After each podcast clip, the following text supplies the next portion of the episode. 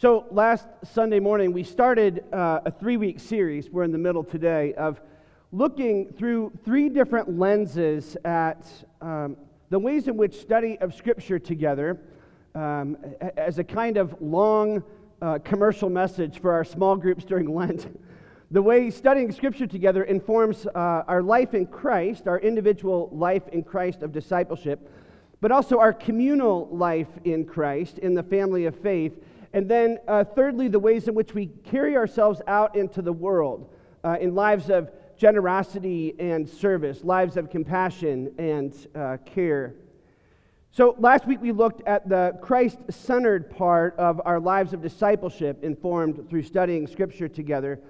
We remembered together that whoever or whatever it is that we spend time with in our lives is what by default becomes the center of our lives. Therefore, if we claim, if we aspire to be Christ centered, we have to spend time with Christ. There's no uh, other formula to get from here to there. And we spend time with Christ in large part through our study of Scripture that tells us the story of God come incarnate and made flesh among us in the life of Jesus Christ uh, in the ways that he teaches and leads us, and even in his death and resurrection, opening up the way for us to both abundant and eternal life. Knowing that there are a lot of other things in our lives that compete for being at the center of our lives, and we have to be intentional in making those choices. So today, then, we look at the next, or through, I should say, the next lens, what it means to think about our communal life together in the family of faith. And perhaps, without hyperbole, to consider that our life in community together should be prioritized as if our lives depend on it. Because it turns out that they do. I'll say more about that in a few minutes. But we begin, as we always do in Scripture. I'll read a few verses today from Paul's letter to the church in Corinth. His first letter, 1 Corinthians chapter 12, I'll start at verse 4, uh, but I'll jump around to catch a few pieces. It's worth noting that uh, I encourage you to take time this week to read all of chapter 12. Uh, there's a lot of good stuff there. And, and really, chapter 13 is kind of a response to chapter 12. So you might read chapter 12 and 13 this week. But I'll start today at verse 4. Paul writes Now, there are varieties of gifts, but the same Spirit. And there are varieties of services, but the same Lord. And there are varieties of activities, but it is the same God who activates all of them and everyone. To each, to each of us is given the manifestation of the Spirit for the common good. To one is given through the Spirit the utterance of wisdom, to another the utterance of knowledge according to the same Spirit to another, faith by the same Spirit. To another, gifts of healing by the one Spirit. To another, the working of miracles. To another, prophecy. To another, the discernment of spirits. To another, various kinds of tongues. To another, the interpretation of tongues. All of these are activated by one and the same Spirit, who allots to each one just as the Spirit chooses. For just as the body is one and has many members, all of the members of the one body, though many, are one body. And that's the way it is with Christ. For in the one Spirit we were all baptized into one body Jews and Greeks, slaves and free, all made to drink of the one Spirit. Indeed, the body does not consist of one member, but many. For example, Paul writes, if the foot were to say, Because I'm not a hand, I do not belong to the body, that would not make it any less a part of the body. If the ear would say, Because I'm not an eye, I do not belong to the body, that would not make it any less a part of the body. If the whole body were an eye, where would the hearing be? And if the whole body were hearing, where would the sense of smell be? But as it is, God arranged the members of the body each one of them as he chose. If all were a single member, where would the body be? Skipping ahead to verse 27. Now you, Paul writes, are the body of Christ and individually members of it. God has appointed in the church first apostles, second prophets, third teachers, then deeds of power, gifts of healing, forms of assistance, forms of leadership, various kinds of tongues. Are all prophets or all prophets or uh, apostles or all teachers? Do all work miracles? Do all possess gifts of healing? Do all speak in tongues? Do all interpret? Paul asks, but strive for the greater gifts. And he concludes, and I will show you a still more excellent way. Friends, this is the word of the Lord. Thanks be to God. Let us pray. Good and gracious God, may the words of my mouth, the meditations of all of our hearts, be pleasing and acceptable to you, O Lord. For you alone are our rock and our redeemer. And let all God's people say, Amen. I love this analogy of Paul. I think he's trying to be funny here. Though, in fairness, in our English translation of the original Greek New Testament, we so often lose uh, tone and voice uh, in the text. And so uh, we can only imagine. But I happen to think that Paul has uh, a rather sly, maybe dry sense of humor. We find it uh, throughout Paul's letters, actually. In fact, he often opens his letters with what I think is a particular strategic way of using humor. If we go back to the beginning of this letter, 1 Corinthians, Paul's opening words to them say this To the church of God that is in Corinth, to those who are sanctified in Christ Jesus, called to be saints, together with all those who in every place call on the name of our Lord Jesus Christ, both their Lord and ours. Grace to you, peace from God our Father and the Lord Jesus Christ. Isn't that a wonderful opening to a letter? We should be so eloquent. Then Paul continues I give thanks to my God always for you because of the grace of God that has been given you in Christ Jesus. For in every way, Paul writes, you have been enriched by him in speech and knowledge of every kind, just as the testimony of Christ has been strengthened among you, so that you are not lacking any spiritual gifts. Except what we realize quickly is that Paul is laying it on thick here, praising them for the grace of Christ made so evident among them that they are filled with the grace of Christ in their speech and knowledge of every kind, not lacking in any spiritual gift because he's just about to launch into all of the challenges that he knows exist in that church. In fact, the very many ways that they are failing to live up to the kind of people that would demonstrate that they have the speech and knowledge of the very Lord Jesus Christ. He continues just a few verses later I appeal to you, brothers and sisters, by the name of our Lord Jesus Christ, that all should be in agreement, that there should be no divisions among you, but that you should be united in the same mind and same purpose. For it's been reported to me, Paul says, by Chloe's people. I'm not sure who these tattletales are, Chloe's people. That, Paul writes, there are quarrels among you. And then he begins to launch in in this letter. The strategy that Paul employs here at the beginning of 1 Corinthians Kind of reminds me of one of those opening scenes from the 1960s classic, The Sound of Music. Maybe you remember it's Maria who has flunked out of being a nun, who gets sent on to be the governess for the Von Trapp children. Children who have a long reputation for scaring off, driving out governesses by their ill behavior. And in kind, Maria shows up only to discover on the first day that the children have put a toad in her pocket which freaks her out. She throws it across the room, and the toad hops away. The children are delighted. But that night at the dining room table, Maria turns the tables on the children. And what does she do? She doesn't call them out for their ill behavior. Instead, she thanks them for the kind and thoughtful gift they left in her pocket to make her first moments in the house so warm it's genius, isn't it? And she does it without even a hint of sarcasm. The children squirm as they realize that they are being praised for the kind of choices that they should aspire to, but they clearly are struggling to attain. And in a similar way, I think that's what Paul is doing here in Corinthians. He's praising this young church. They're enriched, he says, by Christ Jesus in speech and in knowledge, he says, knowledge of every kind, not lacking in any spiritual gifts. And I have to think the Corinthians are reading this letter squirming with a kind of pit in their stomach. Oh, yeah, they're thinking, that's, that's who we're supposed to be. That's who we're called to be, but that's, that's who we still struggle to be. And it wasn't just visions over spiritual identity or spiritual gifts that were dividing this young community.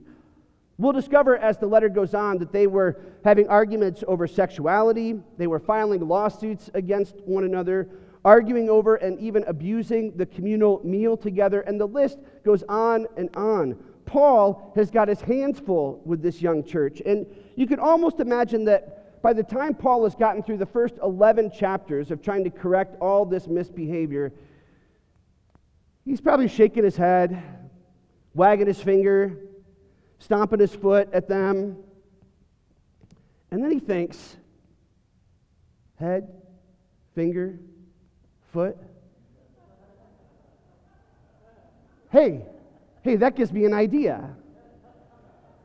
I wonder, Paul thinks, if, if maybe with a bit of humor, as we know that humor is often used strategically to disarm defensiveness, in approaching a conflict. What if I used a humorous analogy about the body, all being necessary, all needing one another in order to complete a whole, healthy, functioning body, as an image about how they are each gifted individually by the Holy Spirit, but for the common good, the benefit of the whole community, not just for themselves alone.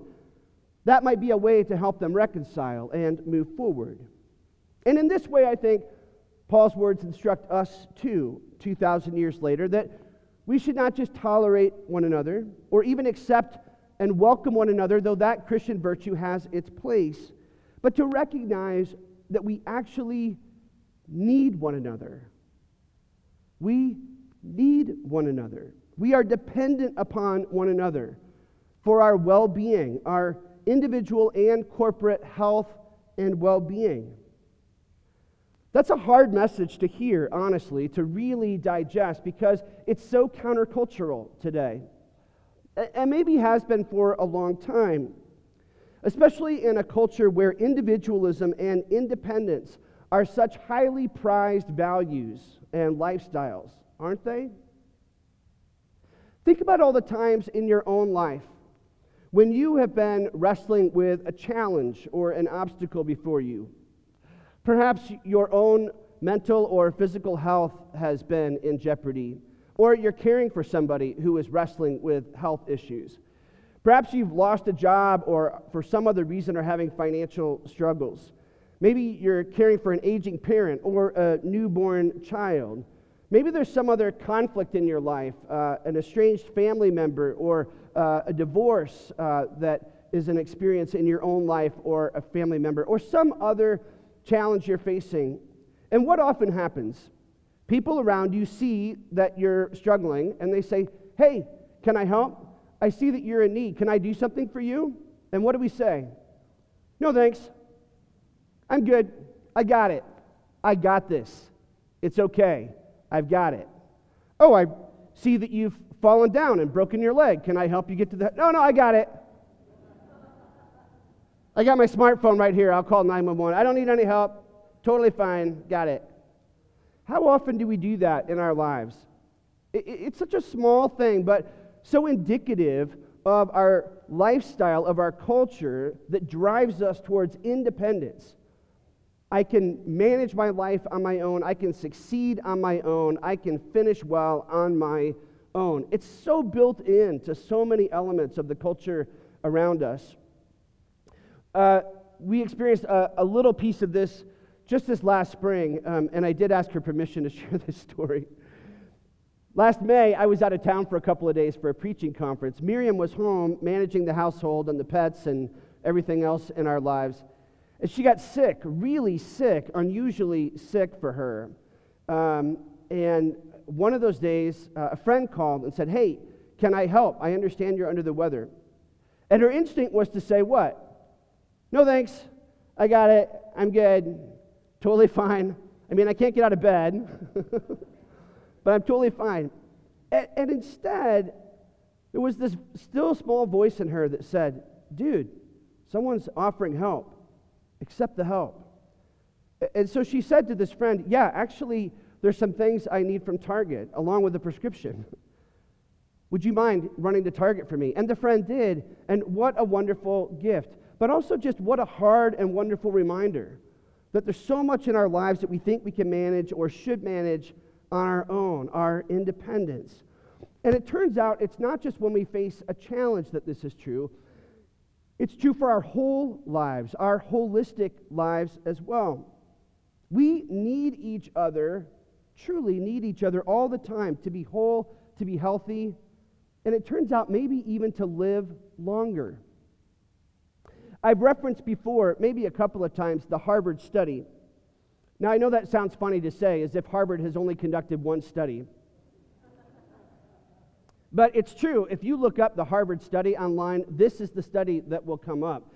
It's probably the longest longitud- longitudinal study of humans uh, in history. It started in the 1930s, where Harvard researchers recruited over 700 people and have followed them over the course of their entire lives, tracking every single possible metric uh, and demographic statistic you can imagine about their lives trying to determine what it is that impacts quality, well being, health, uh, just sort of our overall happiness and contentment in life. And here's what that report has um, conclusively determined. This is a, a recent uh, summary, though there are summaries that have been written over several decades. Contrary to what you might think, they write, it's not career achievement, money, even exercise or healthy diet that are the determining factors for quality of life. The most consistent finding we've learned through 85 years of study is positive relationships with one another. Keep us happier, healthier, and also help us to live longer. Period. It's our relationships that affect us. For example, the researchers write Imagine your response physically when you've had a positive encounter or conversation with someone, how it makes you feel, the endorphins that are triggered in that encounter. And also imagine when you have a conflict with another person, how you lose sleep over that disagreement or conflict. We can see how that plays a part. They conclude to make sure your relationships are healthy and balanced, it's important to practice what they call social fitness. We tend to think that once we establish friendships or even our intimate relationships with partners, that they take care of themselves. But our social life is a living system and it needs exercise. Social fitness requires taking stock of our relationships, being honest with ourselves about where we're devoting our time and whether we're tending to the connections that help us thrive. We can't just take this stuff for granted in our lives, how important our relationships are with each other, even and especially in the body of Christ. I often think about these as, uh, in a similar way, social muscles that we're exercising. And we talk about this at home all the time. Miriam and I will get to the end of a week. We're tired. We've worked a lot of long days. Uh, and we're tempted to just settle in on a Friday night uh, and have dinner and just have a quiet evening at home. But then an invitation comes for us to visit with friends at somebody else's house or out somewhere. And often my first instinct is, oh, I'm exhausted. I just want to like be a hermit tonight. And then I think, and yet, isn't it time that I should exercise those social muscles? Got to exercise that in order to continue nurturing those bonds. It's not something that I can take for granted. So, first things first, the Harvard study shows us that those relationships with each other are critical to the quality of our life, even the length of our life. People live longer when they have meaningful relationships. So, what is the context that we face? There is in the United States today an epidemic of loneliness and isolation. Again, look up online epidemic of loneliness or epidemic of isolation. You'll find dozens and dozens of studies and reports. This one comes from the Columbia University School of Public Health. Loneliness has been reported before COVID in 61% of Americans over the age of 18 who said that they were lonely, as opposed to the 1970s when only 11% of people reported being lonely. So, in 40 years, 40 some years, 50% more people are reporting being lonely. And it's not just older adults who live alone, it's actually young adults who report the highest levels of loneliness. They report a number of contributing factors to this, including changes in family structure, longer lives, a built environment that fosters independence, weakening of local institutions that strengthen social capital, and the ways the internet is used, which closes off from one another, even though we think we're connecting to one another on social media. They report that while feeling lonely at times is normal, that chronic loneliness adversely affects our health and well being, physically, mentally, and I would argue that it also affects our spiritual well being. There's an evidence that uh, chronic loneliness leads to adverse mental health outcomes, increased rates of anxiety and depression, and it becomes a vicious cycle. If you're struggling with mental or physical illness, you often isolate from your community and become lonelier. That loneliness then further contributes to or exacerbates your mental or physical illness. And so you can see how these things work in a vicious cycle together. Not surprisingly, the reports nationally indicate that people who already live on the margins or who are marginalized for some reason, whether they live in poverty, whether they are communities of minorities, whether they are people who have disabilities, those tend to be the people who report even higher levels of loneliness, and therefore their mental and physical, and I think spiritual health is also negatively impacted. And how do we solve this pandemic of loneliness? They actually instruct people to go through relational and social skill training, learning how to be connected to one another. That's something that we have to learn and practice together.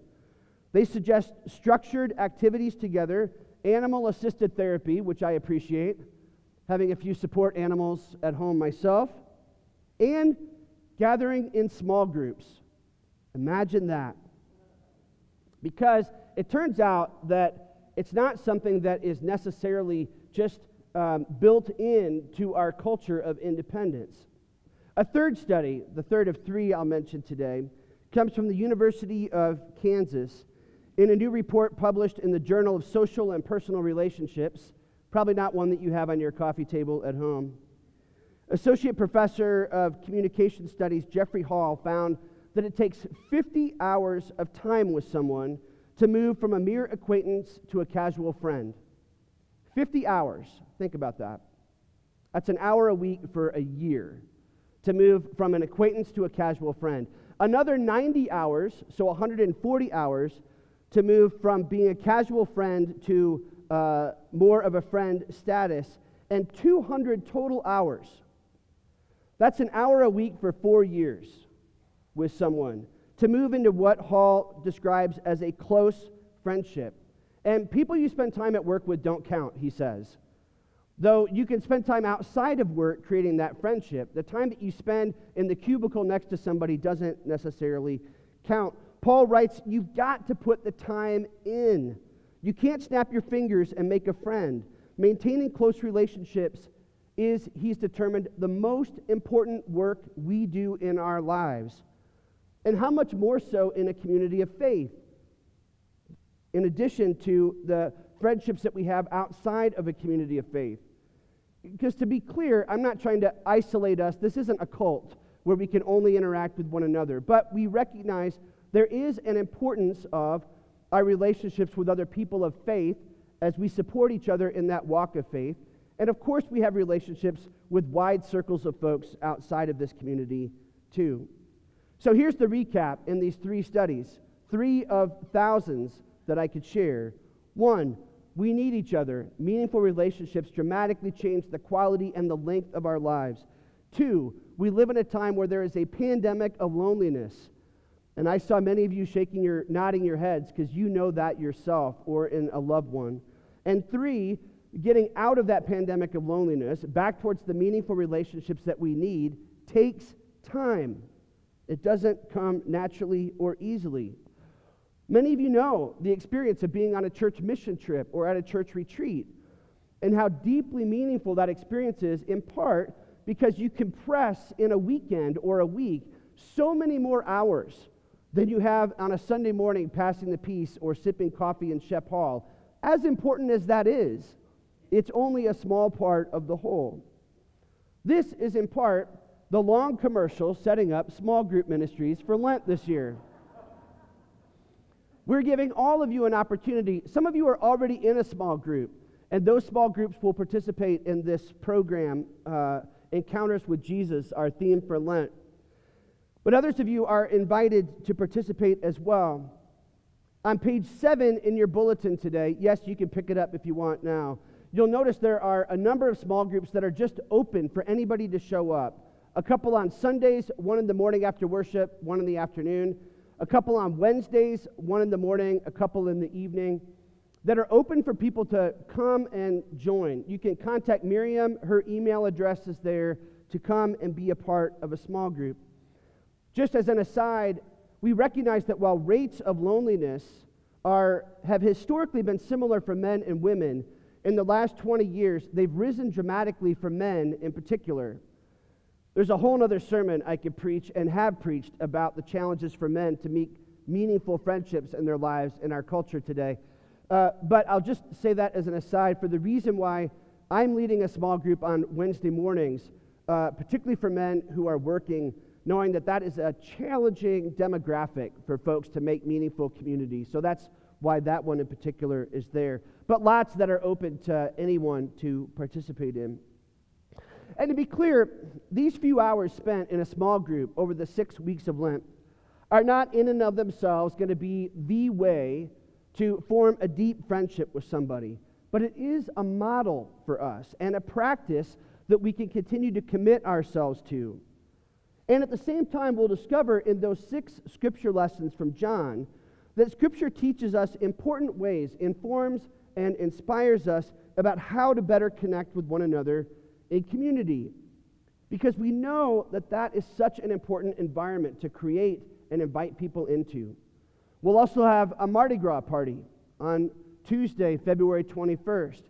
On March 3rd and 4th, we're also having an all church retreat here at First Pres with our scholar in residence, Dr. Anna Bowman, uh, Bowden. And uh, all of that information is in the bulletin and online.